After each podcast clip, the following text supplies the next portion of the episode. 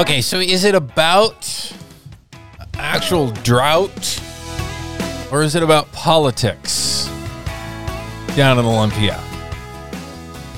You know, there's stuff going on with water, lack thereof, things being hot, dry, you know, drought related stuff.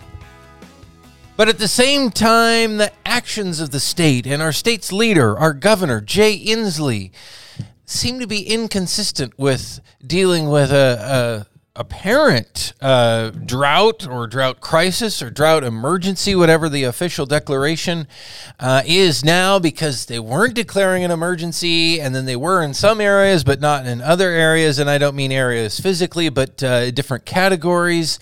It seems like there was more politics being played than actual concern about a drought. And of course, drought impacts uh, farmers in, in a significant way.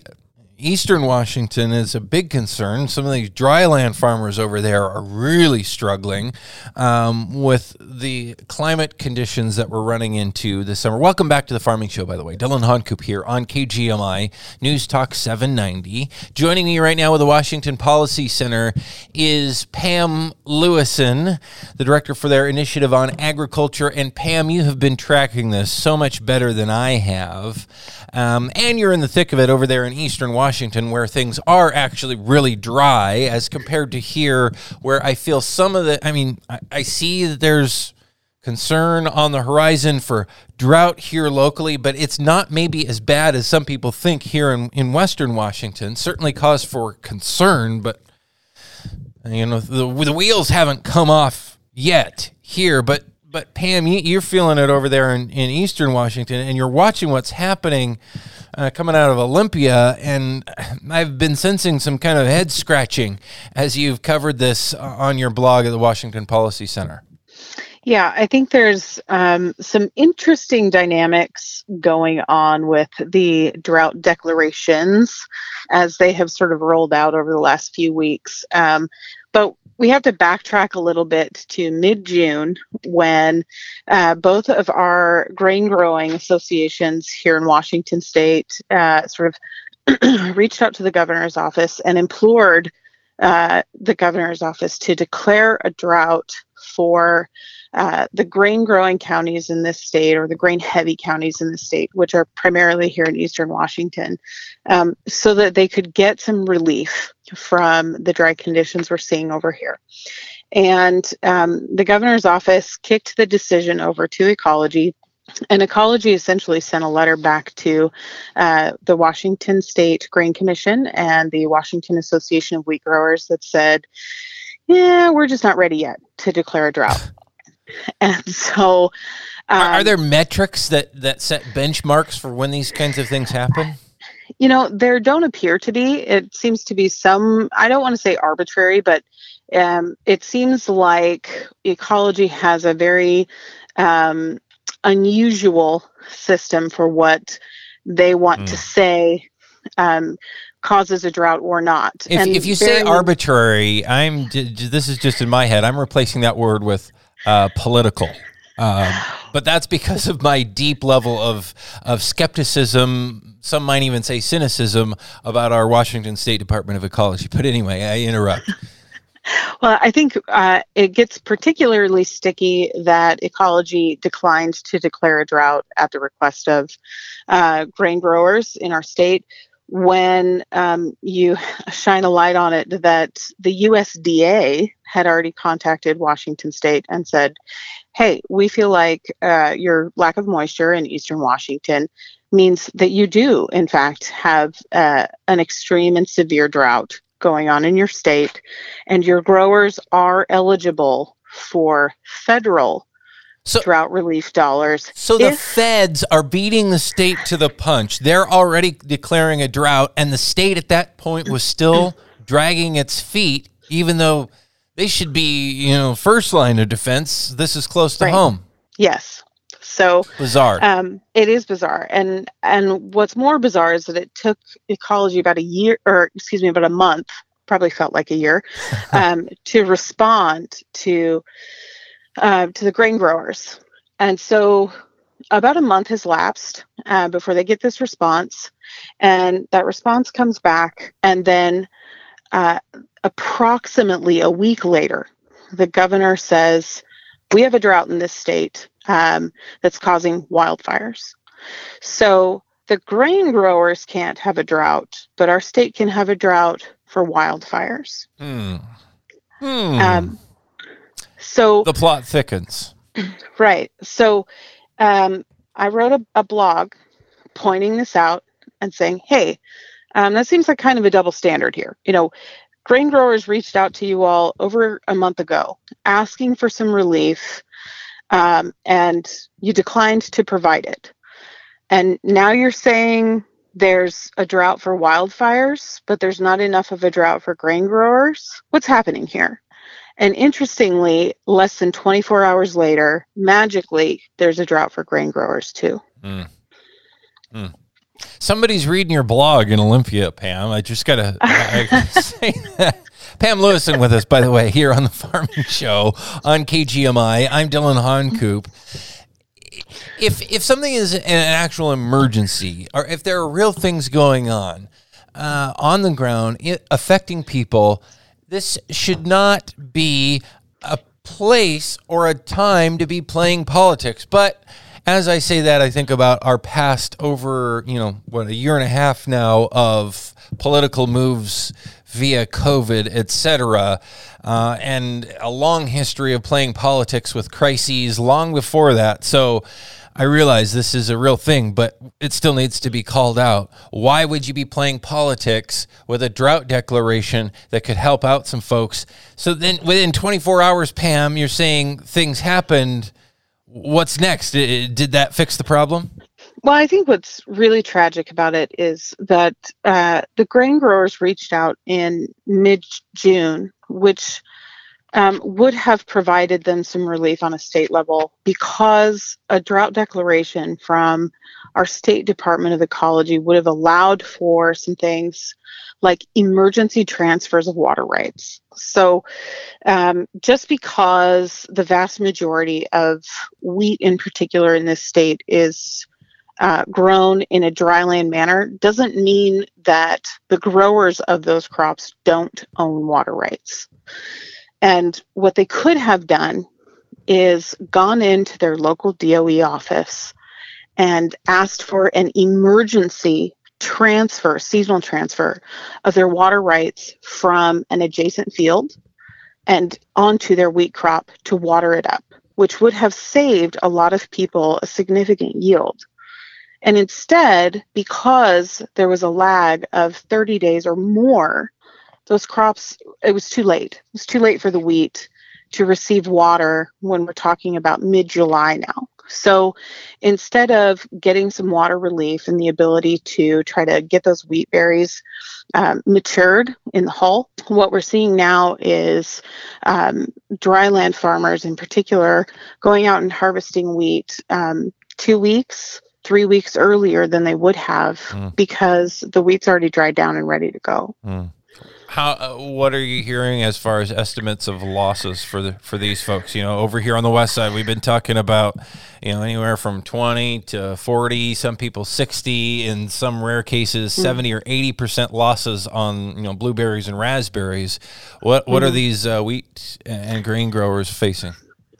Well, on average, uh, if you have a, a decent year, dryland wheat can still average anywhere from 60, 70, 80 bushel an acre. Mm-hmm. Um, this year, I've heard rumor of some people reporting they'll be lucky if they get 20 bushel. Oh. Um, so, Ooh. and I have driven past some fields where you're seeing daylight between the stalks. I mean, mm. it's it's pretty bad. So, um, you know, it it has the potential to be really devastating, even for dryland guys who are used to a pretty low yield crop. You know, we here in the basin, we're an irrigated area. We're blessed with surface water from the Columbia. Um, so it's not out of the ordinary for us to see 120 bushel wheat but we're surrounded by dryland farms. And so we're well aware of what's happening outside of the bubble of uh, the irrigation districts. And um, to hear someone say, you know, I'll be lucky if I get, you know, 40, 50 bushel wheat is, um, you know, that's something that hits hits you kind of in your heart so, a little bit. So possibly the biggest thing that these folks missed out on, it wasn't a handout. That wasn't exactly what they were asking for. They weren't just asking for an infusion of cash.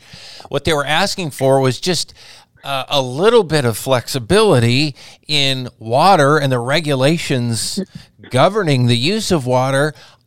I think everyone should agree that our water resources here in Washington state, no matter where we are in the state, should be going to where they're most needed and uh, being balanced that way. Um, but they weren't able to do that because the state was dragging its feet on an emergency drought declaration. I think really what people were asking for was the ability to try.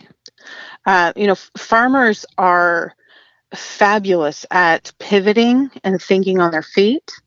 And if you had a water right available to you, or you had some other way to water up your crop, uh, all you needed was the opportunity to try. And to have ecology say, well, only 8% of wheat in Washington state is an irrigated crop. So we don't see how you could possibly have any option to try. That's the problem. It's a fundamental misunderstanding of how agriculture is able to try. Dillon Honcoop here on KGMI on your Saturday morning here with the Farming Show. Our guest right now, Pam Lewison. She's the director of the Initiative on Agriculture with the Washington Policy Center, uh, talking about this drought situation and the political machinations that went into uh, whether or not the state was recognizing the drought and its impacts, particularly for farming in Washington state.